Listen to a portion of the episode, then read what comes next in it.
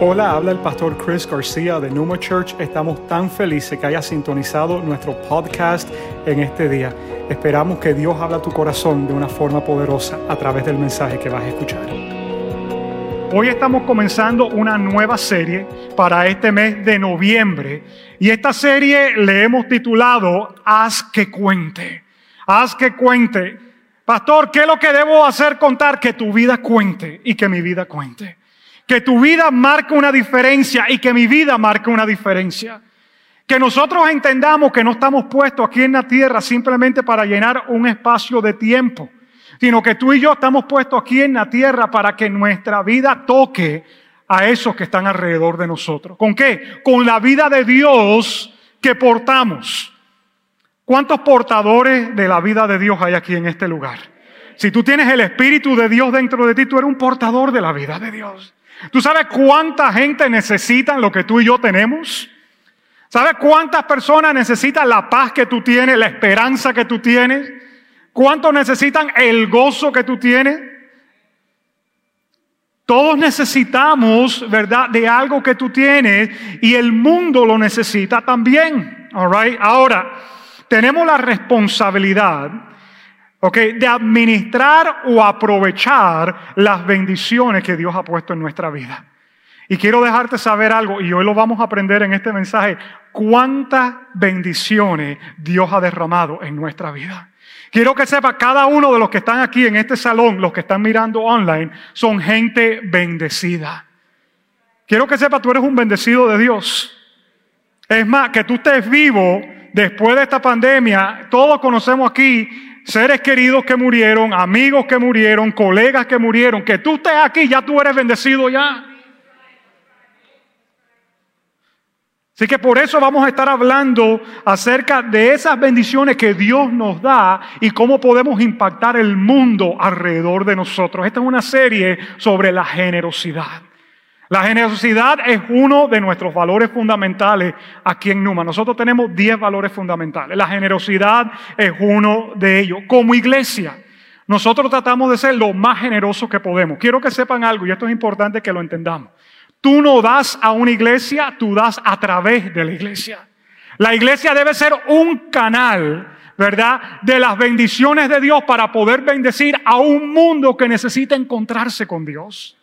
La iglesia no está aquí para hacer qué cosa, para acaparar las bendiciones, sino para poder dejar que esas bendiciones fluyan. Quiero que sepan algo, nosotros como iglesia al año damos miles de dólares de los que ustedes invierten en este lugar. Esas reuniones que se van a llevar en esos dos lugares es a través de la generosidad de ustedes. Dos organizaciones, es más, para que ustedes sepan, nosotros estamos comprometidos con siete organizaciones que están en el trabajo, por ejemplo, uno es uno de mis pastores, Hope Partners, Pastor Kirk, que está en el trabajo de ayudar con todo lo que es la esclavitud sexual de niñas alrededor del mundo. Ya no es solamente India. Cuando comenzamos era India, ahora es India, está en África, está en Costa Rica, abrieron uno ahora el mes pasado en Venezuela. Hay alguien de Venezuela aquí en este lugar. Ahora hay un Hope Center allí en Venezuela también. Nosotros estamos partnering up con ellos. Es más, durante la conferencia de mujeres estuvieron levantando fondos para Hope Partners. ¿Por qué? Porque entendemos lo que el Señor Jesús dijo. Es más bienaventurado dar que recibir. Durante la conferencia de hombres estuvimos trabajando con el ministerio de Surge, que es otro de los ministerios de otro de mis pastores, Pastor Larry Stockstill. Y ese ministerio está involucrado en levantar iglesias alrededor del mundo. ¿Cuántos creen que el mundo necesita más de la palabra de Dios? Levante la mano. ¿Cómo se va a hacer? A través de congregaciones saludables, iglesias saludables. Entonces, en la conferencia de hombres, yo les traje una foto de un pastor en Perú y yo ¿sabes qué? Vamos a apoyar a este pastor para que arranque la iglesia. Levantamos los fondos y los dimos para Surge para que esa obra se pudiera llevar a cabo. Y ahora hay una iglesia que está comenzando en Perú que nosotros, la generosidad de los hombres que estuvieron en esa conferencia es la que está permitiendo que eso se lleve a cabo. Estamos marcando una diferencia a través de nuestras vidas alrededor del mundo. Y yo quiero tomar un momentico para darle gracias a personas que han aplicado este tema de la generosidad a su vida y fueron generosos con la conferencia de mujeres.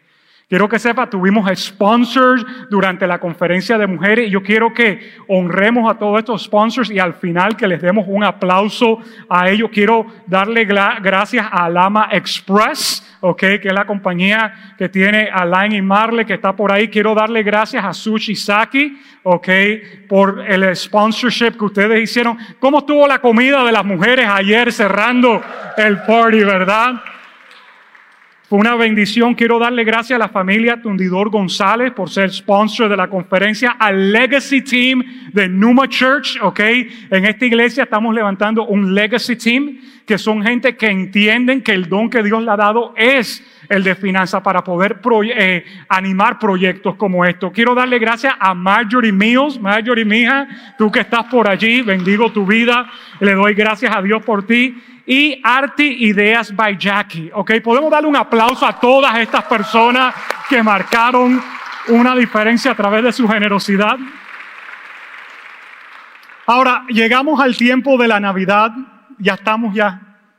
Noviembre, diciembre.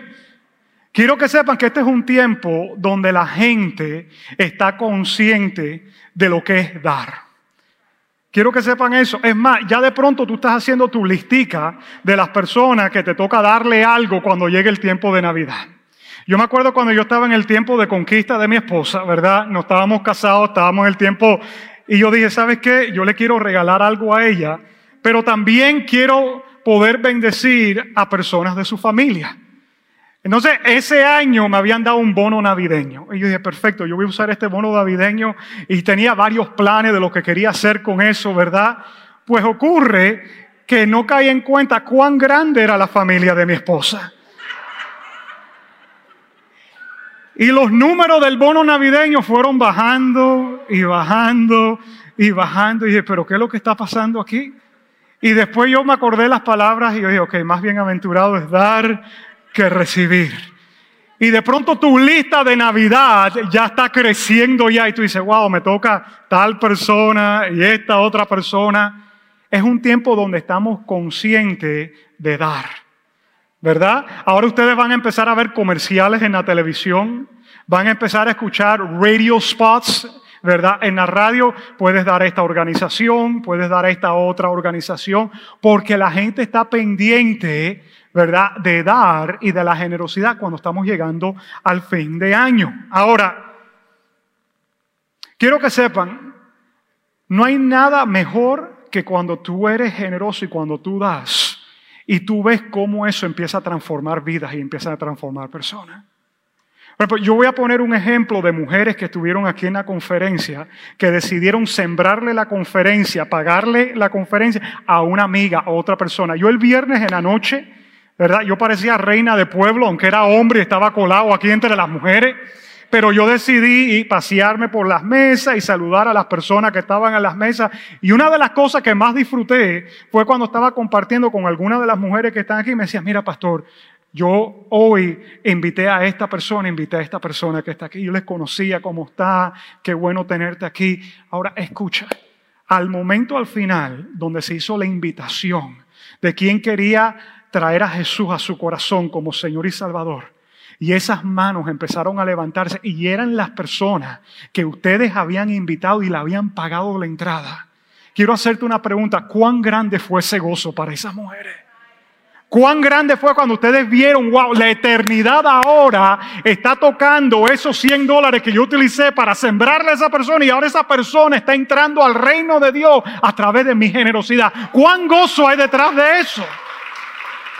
No hay palabras para eso. No hay palabras para eso. Entonces, de eso se trata la generosidad. Numa es una iglesia generosa. Y yo les quiero decir algo que yo le pedido al Señor. Yo soy loco en mi forma de, pedirle al Señor mi relación con Dios. Y yo le he dicho al Señor, Señor, yo quiero que Numa sea una de las iglesias más generosas de todos los Estados Unidos. Es más, le he dicho, Señor, de las iglesias hispanas, yo quiero que esta sea la iglesia más generosa de los Estados Unidos. Es una petición que yo le he hecho al Señor. ¿Por qué? Porque vidas cambian a través de la generosidad. El mundo cambia a través de la generosidad. Ahora, para que eso ocurra, y es el título del mensaje mío el día de hoy, Bien simple. El título del mensaje de hoy es, piensa bien, haz bien. Piensa bien, haz bien. ¿Qué significa esto? Que si yo pienso bien, voy a hacer bien. Pero si no pensamos bien, no vamos a hacer bien. Porque la Biblia dice, Proverbios, esto lo puedes buscar allí en tu Biblia, Proverbios 23, 7, ¿ok? Que como el hombre piensa, así es. De acuerdo a tu forma de pensar, es como tu vida va a ser. Tú quieres saber por qué tu vida es como es, tiene que ver no con tus acciones, tiene que ver con tu forma de pensar, porque tus acciones son un resultado de tu forma de pensar. Si tú estás feliz donde tu vida está el día de hoy, es porque tu forma de pensar te ha llevado allí. Ahora, si tú estás infeliz con tu vida el día de hoy, tienen que haber cambios aquí arriba. ¿Me están escuchando lo que les estoy diciendo? Tu forma de pensar, eh, te lo voy a decir de esta forma. El instrumento más poderoso en este mundo no es una bomba atómica. Estaba leyendo los otros días, ¿verdad?, acerca de la bomba atómica. Este país tiene más de 5.000 nuclear warheads. ¿Sabe lo que significa eso? Uno solo puede acabar y destruir un lugar entero. Tres o cuatro pueden destruir el mundo entero. Este país tiene 5.000 bombas atómicas. Y yo te voy a decir algo, esa no es el arma más poderosa. ¿Sabe cuál es el arma más poderosa? la mente de un ser humano. La mente tuya. Por eso los países que han querido acabar con la gente, ¿qué es lo que le empieza a afectar? La mente. Hay mucho para hablar de eso. No me voy a meter por ahí porque me voy por un carril completamente diferente de donde quiero estar. Cuidado con lo que nos están tratando de meter en la mente en este momento. Cuidado con todas las cosas y todas las boberías y todas las cosas que se están diciendo por ahí. No te comas todos esos cuentos. Al buen entendedor, ya. Tu pensar va a dominar tu comportamiento. Tu forma de pensar domina tu comportamiento. So, ¿Cuál es el proceso que el Hijo de Dios debe caminar? Nosotros como Hijo de Dios, ¿cómo es que debemos caminar? Bueno, está en Romanos capítulo 12, versículo 2. Romanos 12.2, estoy dando la introducción a esta serie completa que vamos a hablar este mes de esto. Dice lo que, mira lo que dice Romanos 12.2. No se adapten a este mundo, sino transfórmense mediante la renovación de su mente. Mírenme para un momentico. Una de las razones por la cual tú estás aquí hoy en este servicio es para que tu mente sea renovada. Hoy yo te voy a retar con pensamientos que vienen de parte de Dios para que tú puedas ver si tus pensamientos se alinean a los pensamientos de Dios. Te tengo una noticia. Dios no va a ajustar sus pensamientos. So, la pregunta es, ¿quién es el que le va a tocar ajustar los pensamientos aquí? Esposa, miren a los esposos, esposo, miren a las esposas, amigo, mira al que tienes al lado en este momento. Dios no va a ajustar sus pensamientos. Porque Él es Dios. ¿Quiénes son los que se les tocan ajustarse? Nosotros que estamos aquí. No se adapten a este mundo, sino transfórmense mediante la renovación de su mente para que verifiquen. Esa palabra es muy importante. Para que verifiquen, para que comprueben ¿Cuál es la voluntad de Dios? En otras palabras, míreme, tú no vas a poder saber cuál es la voluntad de Dios para tu vida hasta que tus pensamientos no sean renovados. Si tú sigues con los mismos pensamientos de antes, no vas a poder saber cuál es la voluntad de Dios, amado. Y una de las preguntas más grandes que a mí me hacen como pastor, ¿sabe cuál es? Pastor, ¿cuál es la voluntad de Dios para mi vida? Bueno, de acuerdo a ese versículo, la voluntad de Dios para la vida de todos los que estamos aquí es buena, es agradable y es perfecta. ¿Qué es lo que nos toca hacer? Renovar nuestra mente para comprobar cuál de esas es la nuestra. ¿Me entienden lo que les estoy hablando? So, Dios siempre comienza con qué cosa? Tóquense aquí la cabeza. Dios siempre comienza con qué cosa? Con nuestra forma de pensar, con nuestra mente. Así que si yo pienso bien, voy a hacer bien. Si yo pienso mal, voy a hacer mal. ¿Lo entendieron la ecuación? Esto es más fácil que la matemática.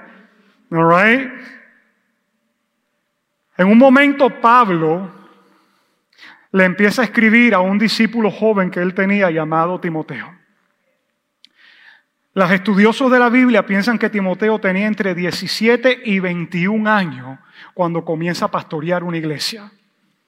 Y Pablo, muchas de las epístolas, las cartas que él escribe son directamente a iglesia. Pero esta vez, en vez de escribirle a una iglesia, decide mandar dos cartas a su discípulo Timoteo.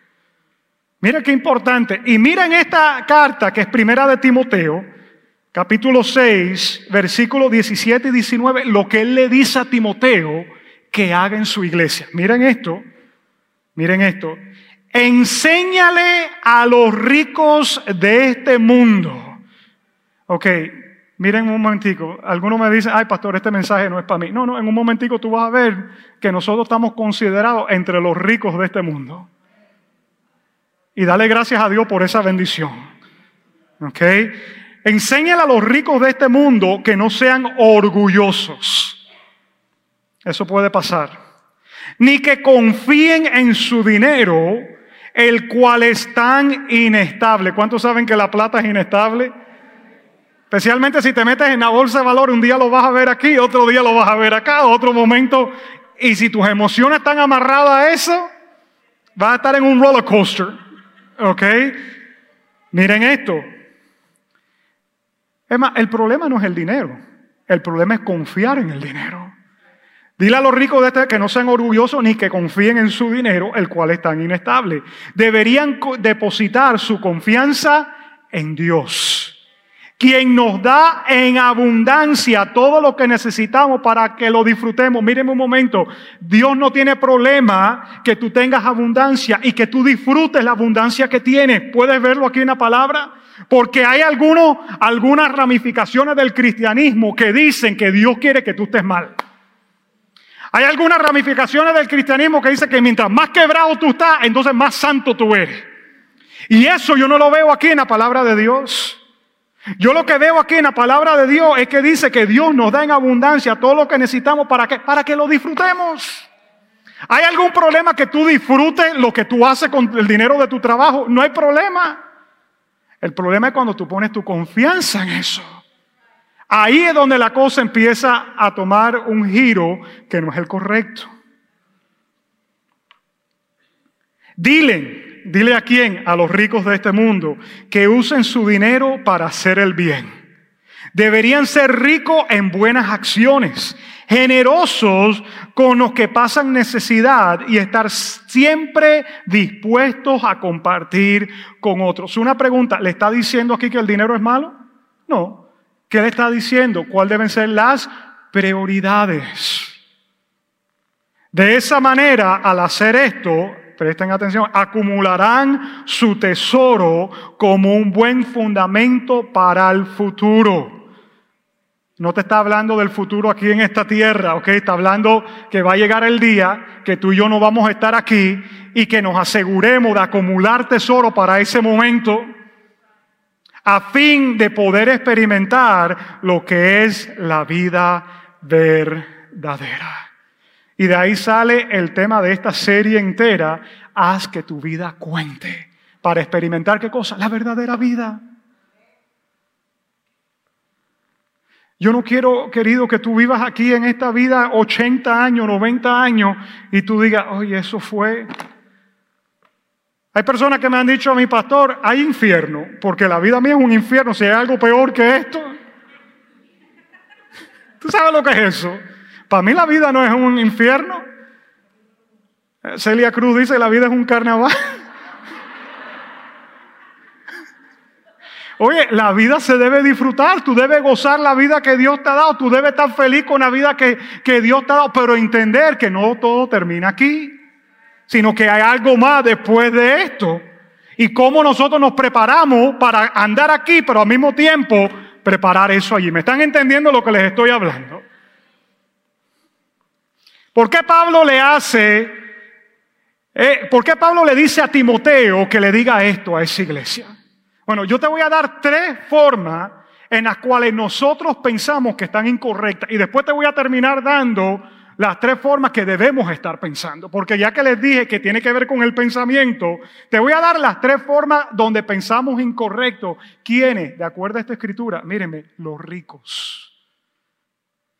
Los ricos. ¿Quiénes son los ricos? Nosotros. Pastor, ¿y cómo tú dices que yo soy rico si yo no sé ni con qué voy a pagar la renta este mes? Mira esta estadística, a mí me gustan las estadísticas, porque los números hablan.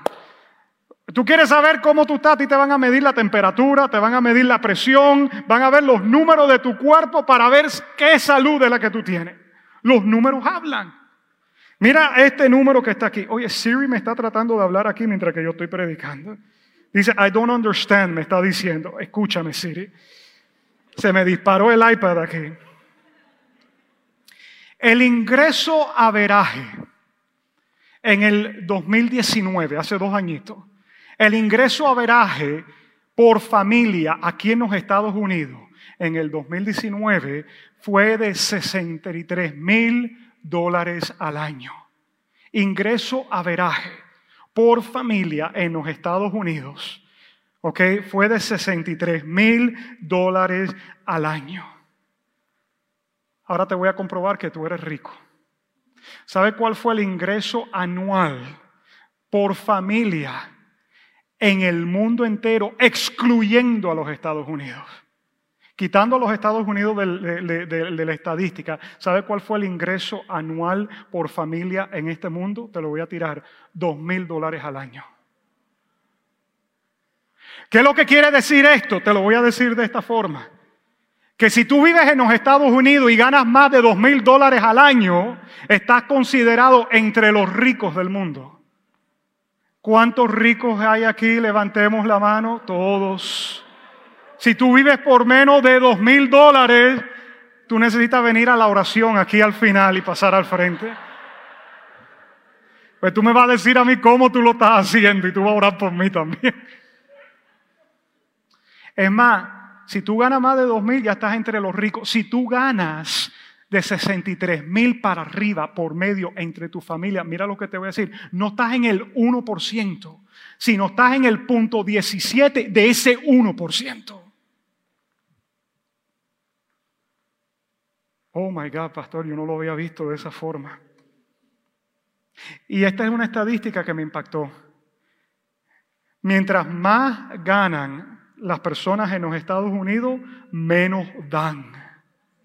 Mientras más gana, menos dan. En lo que más suben los ingresos, el dar baja. ¿Por qué ocurre eso, pastor? Porque pensamos mal. Porque pensamos mal. Te voy a dar las tres razones por qué los ricos no son tan buenos siendo ricos. ¿Quiénes son los ricos de este mundo?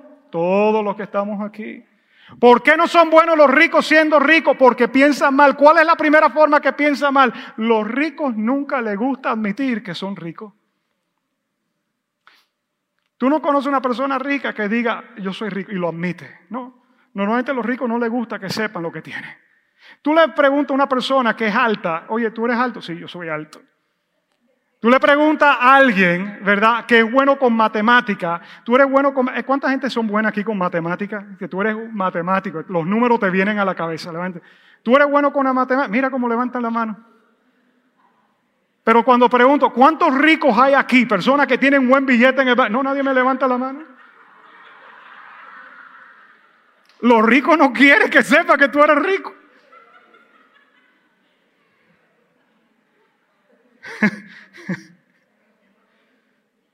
Miren esto, miren, miren, miren, miren, miren, miren. Eh, yo me gozo con ustedes, you en medio de todo esto. Miren, hicieron una encuesta, un Gallup poll, okay, en el 2019. Es como que todo de 2019 para atrás era una cosa y 2020 es otra cosa. So, bueno, 2019 hicieron un Gallup poll a 2.000 personas. Y le preguntaron a esas 2.000 personas, ¿quiénes ustedes consideran que son ricos? Mira lo que dijeron. Todo aquel que gane más de 150 mil dólares al año lo consideramos que son ricos. Eso es lo que salió en la encuesta esa. Entonces, hay algunos aquí que dicen, no, no, no, yo no salgo en eso, no, no, yo no llego ahí. Pero mira esto, le preguntaron a dos mil personas que ganan anualmente entre 20 mil y 35 mil dólares Y ellos dijeron que ellos consideran que son ricos todos aquellos que ganan 75 mil dólares al año. Te metieron a unos cuantos ahí en el paquete, ¿no? Con 75 mil dólares aquí en Miami tú no resuelvas, y unos dicen eso. Tú nunca te vas a considerar que eres rico. Entonces, le preguntaron a hombres y mujeres de negocio en Money Magazine qué consideraban ellos que era una persona rica. ¿Y sabe lo que salió en la encuesta? Ellos consideran que una persona rica es una persona que tu net worth es más de 5 millones de dólares. Y wow, y el que tiene cuatro, entonces, ese es donde se quedó. ¿Por qué? Porque el rico nunca va a admitir que es rico. Y eso es una forma errónea de pensar. Eso es una forma errónea y vamos a verlo ahora en un momento. ¿Cuál es la conclusión? ¿Cuál es la conclusión a la cual yo llegué? Esto es sarcástico lo que te voy a decir, que nadie es rico, pero todos conocemos a alguien que es rico. Tú nunca vas a admitir que eres tú, pero no, es que yo conozco a fulano, ese sí. O que el vecino tuviera todo lo que el vecino ha hecho en la casa, ese tiene que tener una tonga de dinero para hacer todo lo que ha hecho. Quiero dejarte saber que somos bendecidos. Quiero dejarte saber que todos los que están en este salón y todos ustedes que me están mirando, yo no le he hablado a los que están en cámara, ustedes también, todos ustedes son bendecidos y son ricos, de acuerdo a la palabra de Dios. Mira lo que dice Primera de Corintios 8:9. Ustedes conocen la gracia generosa de nuestro Señor Jesucristo. Miren aquí aunque era rico, ¿cómo era el Señor Jesucristo en el cielo? La Biblia dice que todo fue hecho por Él y para Él. Tenía ángeles sirviéndole ahí todo el tiempo. Aunque era rico, por amor a ustedes, la generosidad siempre está pensando en los demás. Por amor a ustedes se hizo pobre. Jesús se hizo pobre. El simple hecho de dejar el trono y venir a la tierra, ya se hizo pobre para que mediante su pobreza pudiera hacerlos ricos. Quiero que sepa, por la pobreza de Jesús, porque Jesús dejó el trono y vino aquí a la tierra, ¿qué es lo que hizo? Te hizo a ti y a mí rico para Él. Ahora tú y yo estamos enriquecidos aquí adentro en tu alma, donde había angustia, ahora hay gozo. Donde había tristeza, ahora hay paz. Él te enriqueció tu vida, pero le tocó a Él hacer qué cosa? Dejar Ahora tranquilo, yo no te voy a decir, oye, vende todo lo que tú tienes. Eh, no, no, no, tú no vas a escuchar eso en este sermón. Yo no te voy a decir eso. Que es lo que leímos hace un momentico, que Dios te da para que tú disfrutes, pero no pongas tu esperanza en eso. Todos tenemos algo para dar. Hace unos años atrás que yo fui a Cuba, me acuerdo que fuimos a visitar la casa de una señora. Y cuando nos sentamos en la casa de esa señora en el comedor, me dijo lo siguiente, pastor, yo no tengo nada para darle, lo único que le puedo ofrecer es un vaso de agua fría. Y esa señora me sirvió con un gozo ese vaso de agua fría. Y yo decía, Señor, esta mujer me está dando todo lo que ella tiene en este momento. Y claro, como buen gringo y buen americano, yo dije, ¿y esta agua de dónde la habrá sacado? Y si yo me tomo esta agua y me empieza a caer mal y yo tengo tres días más para predicar aquí y voy a estar en un hospital y en Cuba yo no quiero estar metido en un hospital. Y empecé a calcular todo eso. O yo decía, desprecio el vaso de agua que me dio o me tomo ese vaso de agua y digo, Señor, guarda mi estómago de cualquier parásito en el nombre de Jesús. Todos tenemos algo para dar, aunque sea un vaso de agua fría. Todos tenemos algo para dar. Segunda de Corintios 9:11 dice, ustedes serán enriquecidos en todo. Ustedes serán qué cosa? Enriquecidos en todo. Para que en toda ocasión, ¿cuántas ocasiones, queridos? Toda ocasión, puedan ser generosos y para que por medio de nosotros la generosidad de ustedes resulte en acciones de gracia a Dios. Quiero que sepa, es nuestro privilegio como hijos de Dios, es nuestro privilegio como gente bendecida decir, ¿sabe qué? Somos ricos. Gracias Señor. Gracias que hemos sido enriquecidos para en toda ocasión poder ser de bendición. La segunda razón por la cual los ricos no son buenos ricos. La segunda razón por la cual no pensamos bien en esto, escúchame bien, porque los ricos están llenos de insatisfacción. Ahora yo te voy a mostrar varias cositas aquí. Si tú conoces a alguien así, ok, es pura coincidencia. All yo estoy seguro, all pero, pero quiero dejarte saber algo que mientras más cosas tú y yo tenemos, más cosas tú y yo queremos. ¿Sabías eso? Te voy a decir algo del apetito que, me impacta, me impacta, me impacta. All Que cuando tú obtienes aquello que tú deseas o aquello que tú apetece, no te satisface, sino que aumenta más apetito por eso. Es una locura. Mientras más tú obtienes lo que tú deseas, no te satisface, ya llegué. No, aumenta más apetito. En otras palabras, el apetito tuyo y mío nunca va a ser saciado. Eclesiastés 5, 10 al 12. Miren esto. Los que aman el dinero nunca tendrán suficiente. Ok, ojo, el problema no es que tú tengas dinero lo aclaro, los que aman el dinero. Tú puedes tener dinero aquí, tu amor y tu afecto no estar en eso, hey, no hay problema. Pero si ese es tu amor y tu afecto está allí, nunca vas a tener suficiente. Qué absurdo es pensar que las riquezas traen verdadera felicidad. Cuanto más tenga, más se acercará a la gente para ayudarte a gastarlo. Oye, esto está tremendo. ¿De quién está hablando eso? De los telemarketers que te llaman.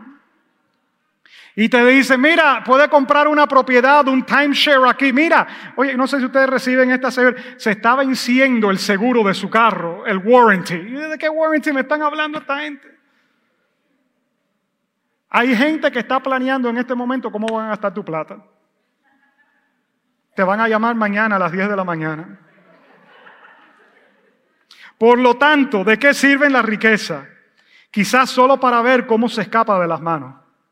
La gente trabajadora siempre duerme bien, coma mucho o coma poco, pero los ricos rara vez tienen una buena noche de descanso.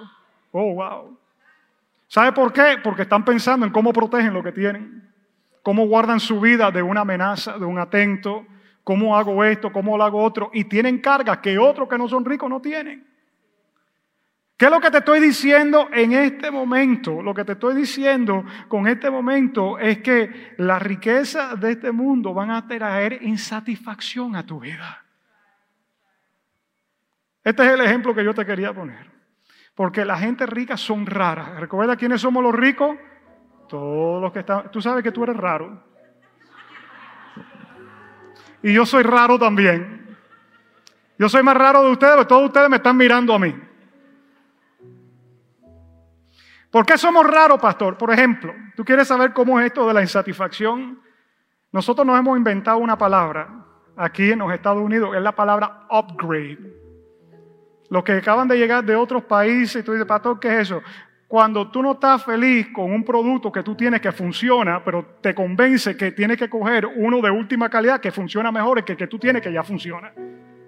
Eso se llama un, ¿cómo se dice? Un, un upgrade. Y todos los que estamos aquí, ¿verdad? Somos culpables de caer en esta insatisfacción de hacer upgrades. ¿Cómo tú sabes eso, pastor? Te voy a poner unos cuantos ejemplos. Por ejemplo, tú tienes un carro que no tiene ni cinco años, está bueno, y tú vas al dealer para cambiar el carro. Y muchas veces te toca dar plata al dealer de tu dinero para que tome tu carro, para sacar uno que te va a costar más del que ya tienes ya.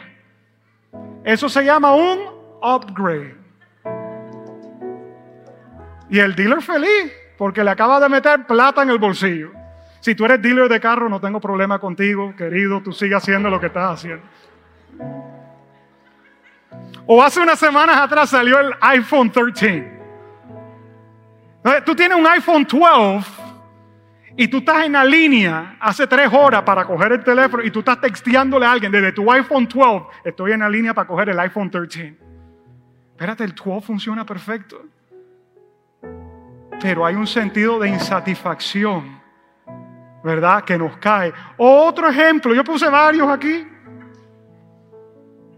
Solamente en este país, esto me estaba diciendo una persona que es amigo mío de otro país, me decía, mire, solamente ustedes en los Estados Unidos toman una cocina completamente funcional, los gabinetes, la nevera, el microwave, el stove, y deciden romper todo eso para conseguir gabinete, una nevera, un microwave y un stove. Yo no entiendo cómo ustedes piensan. Insatisfacción. O este que les voy a decir, no, yo no me quiero meter en problemas con las mujeres. Yo no me quiero meter en el problema en las mujeres.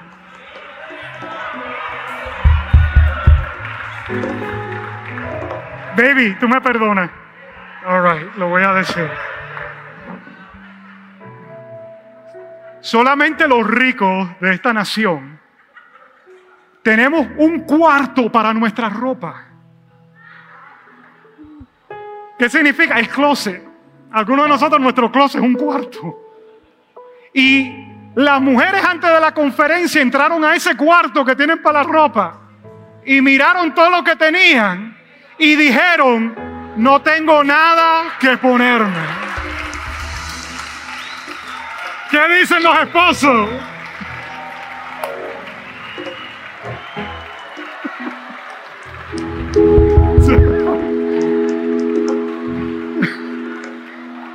Están haciendo la ola aquí todos ustedes.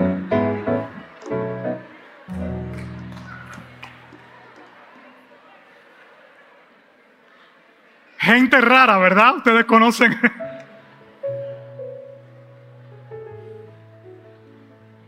Me toca aterrizar este avión.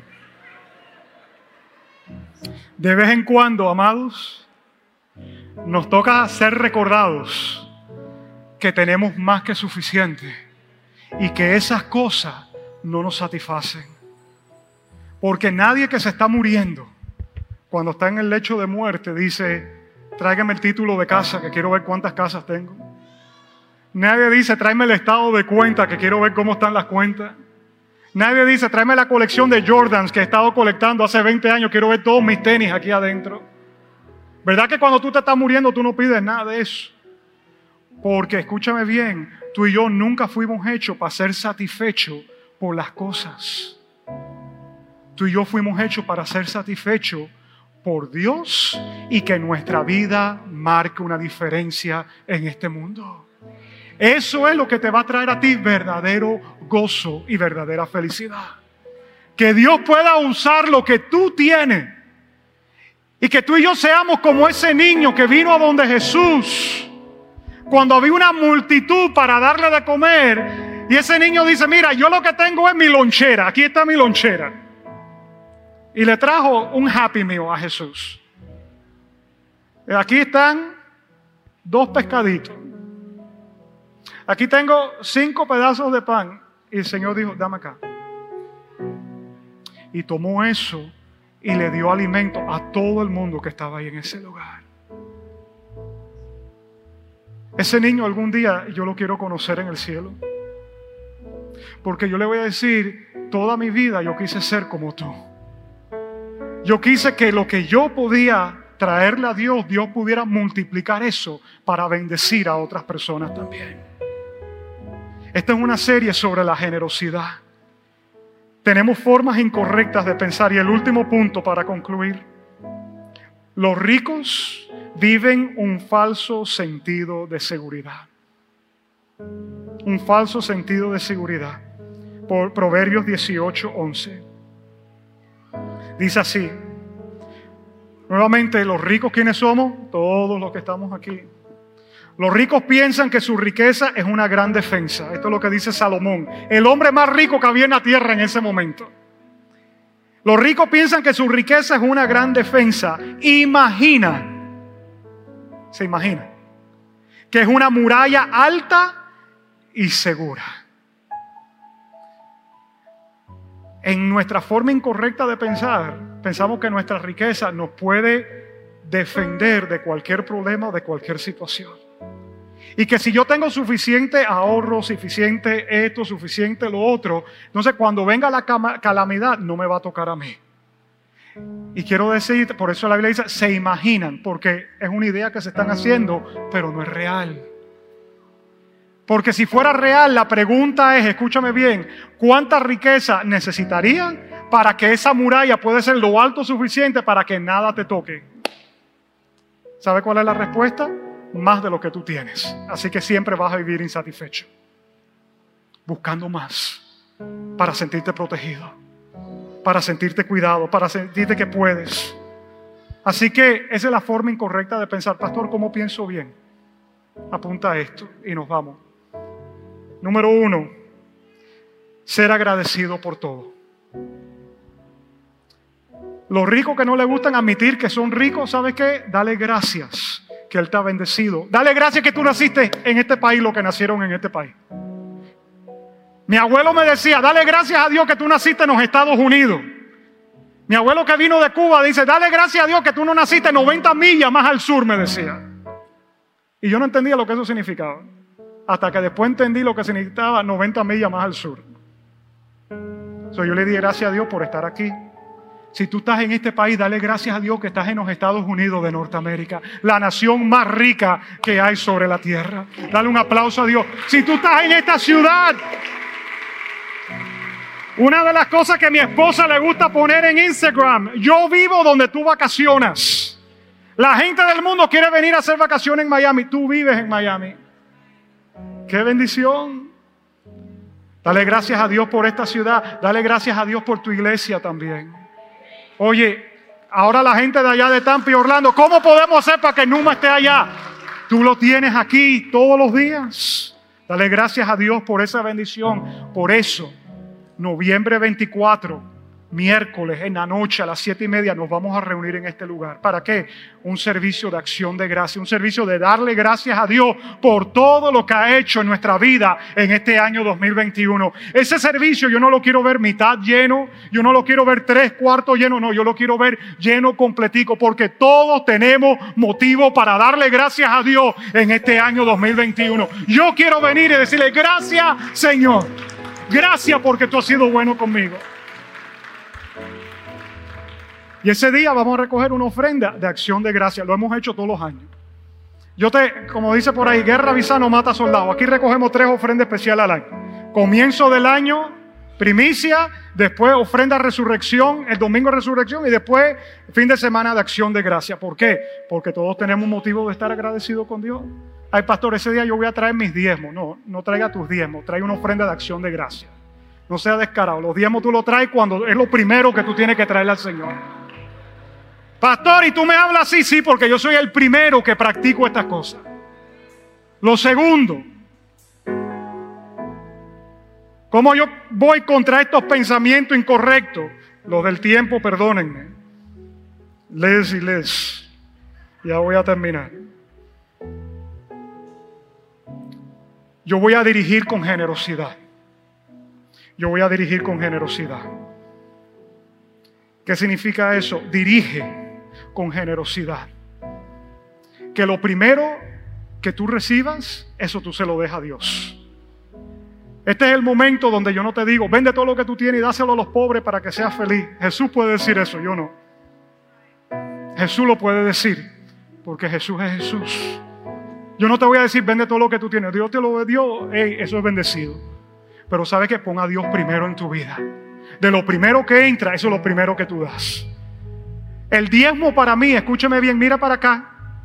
Mire para acá. El diezmo para mí no es una ley. El diezmo para mí, escúchame bien, es un principio, es un privilegio.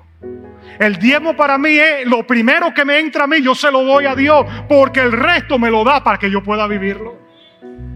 Yo soy ortodoxo en eso. Yo parezco de los judíos que andan con la barba y los moñitos y todo. En eso. Los otros días era las 6 de la mañana. Y mi esposa me preguntó, ¿qué tú haces con el teléfono a esa hora? ¿Quién tú le estás escribiendo? ella está segura de mí, era otra pregunta. Me decía, ¿por qué tú estás trabajando a esta hora? Y dice, no, que yo lo que estoy haciendo es que yo estoy mandando el diezmo mío. Pero haz eso a las nueve de la mañana. Y yo, no, porque de pronto paro en el camino, echo gasolina, empiezo a hacer esto. Y cuando venga a ver, ya el diezmo es lo tercero, lo cuarto, lo quinto. Dios para mí es lo primero. Yo vivo así. Mira a ver si tú lo quieres hacer. A mí me ha ido bien así. Y lo tercero, pon tu esperanza en Dios. Lo tercero, ¿tú quieres pensar bien? ¿Quieres pensar bien? Pon tu esperanza en Dios, no en la riqueza. ¿Qué decía Salomón? No me des mucho, no voy a hacer que te maldiga y me olvide de ti. Perdón, no me des mucho, no voy a hacer que me olvide de ti. O no me des poco, no voy a hacer que te maldiga.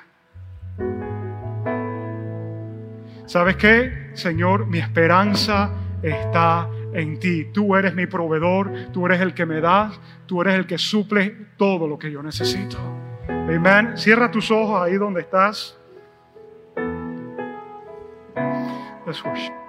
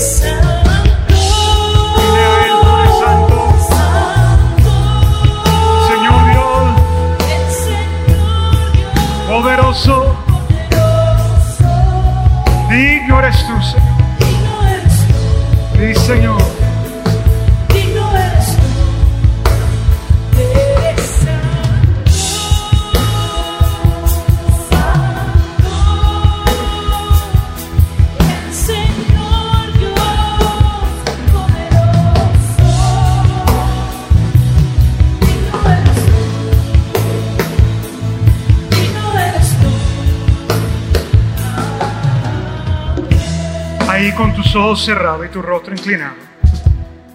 Yo sé que esto que hemos compartido el día de hoy, no hemos reído, no hemos gozado, pero al mismo tiempo yo sé que el Espíritu Santo está confrontando nuestra forma de pensar. Y si en algún momento tú has puesto tu esperanza en lo que la riqueza, lo que el dinero puede proveer para ti, y tú has movido eso de que no sea Dios, en este día yo quiero que tú puedas alinear tu corazón nuevamente y dile al Señor, Señor, alinea mi corazón a ti. Yo te pido perdón por tener mis ojos en todas las cosas que este mundo puede ofrecer. Te quiero pedir perdón, Señor, si yo he empezado a amar el dinero. Yo renuncio a eso en este momento. Mi amor y mi afecto está en ti, oh Dios. Tú eres el centro de mi amor. Tú eres el centro de mi afecto. Yo pongo mi esperanza en ti en este día, Señor. Y ahí donde estás, pon tu esperanza en Cristo, pon tu esperanza en el Padre Celestial. Puedo sentir la presencia del Espíritu Santo tocando corazones ahora mismo.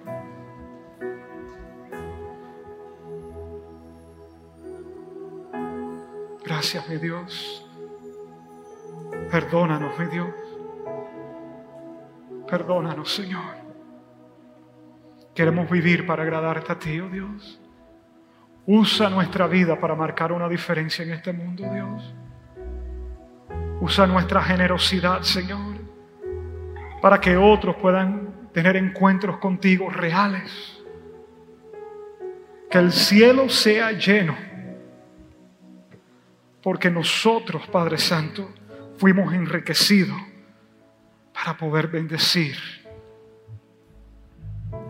y ahí donde estás con tus ojos cerrados, si hay personas en este lugar o mirando por esa cámara en este día que nunca han puesto su esperanza en Cristo Jesús para recibirlo a Él como Señor y Salvador, yo quiero darte esa oportunidad en este momento.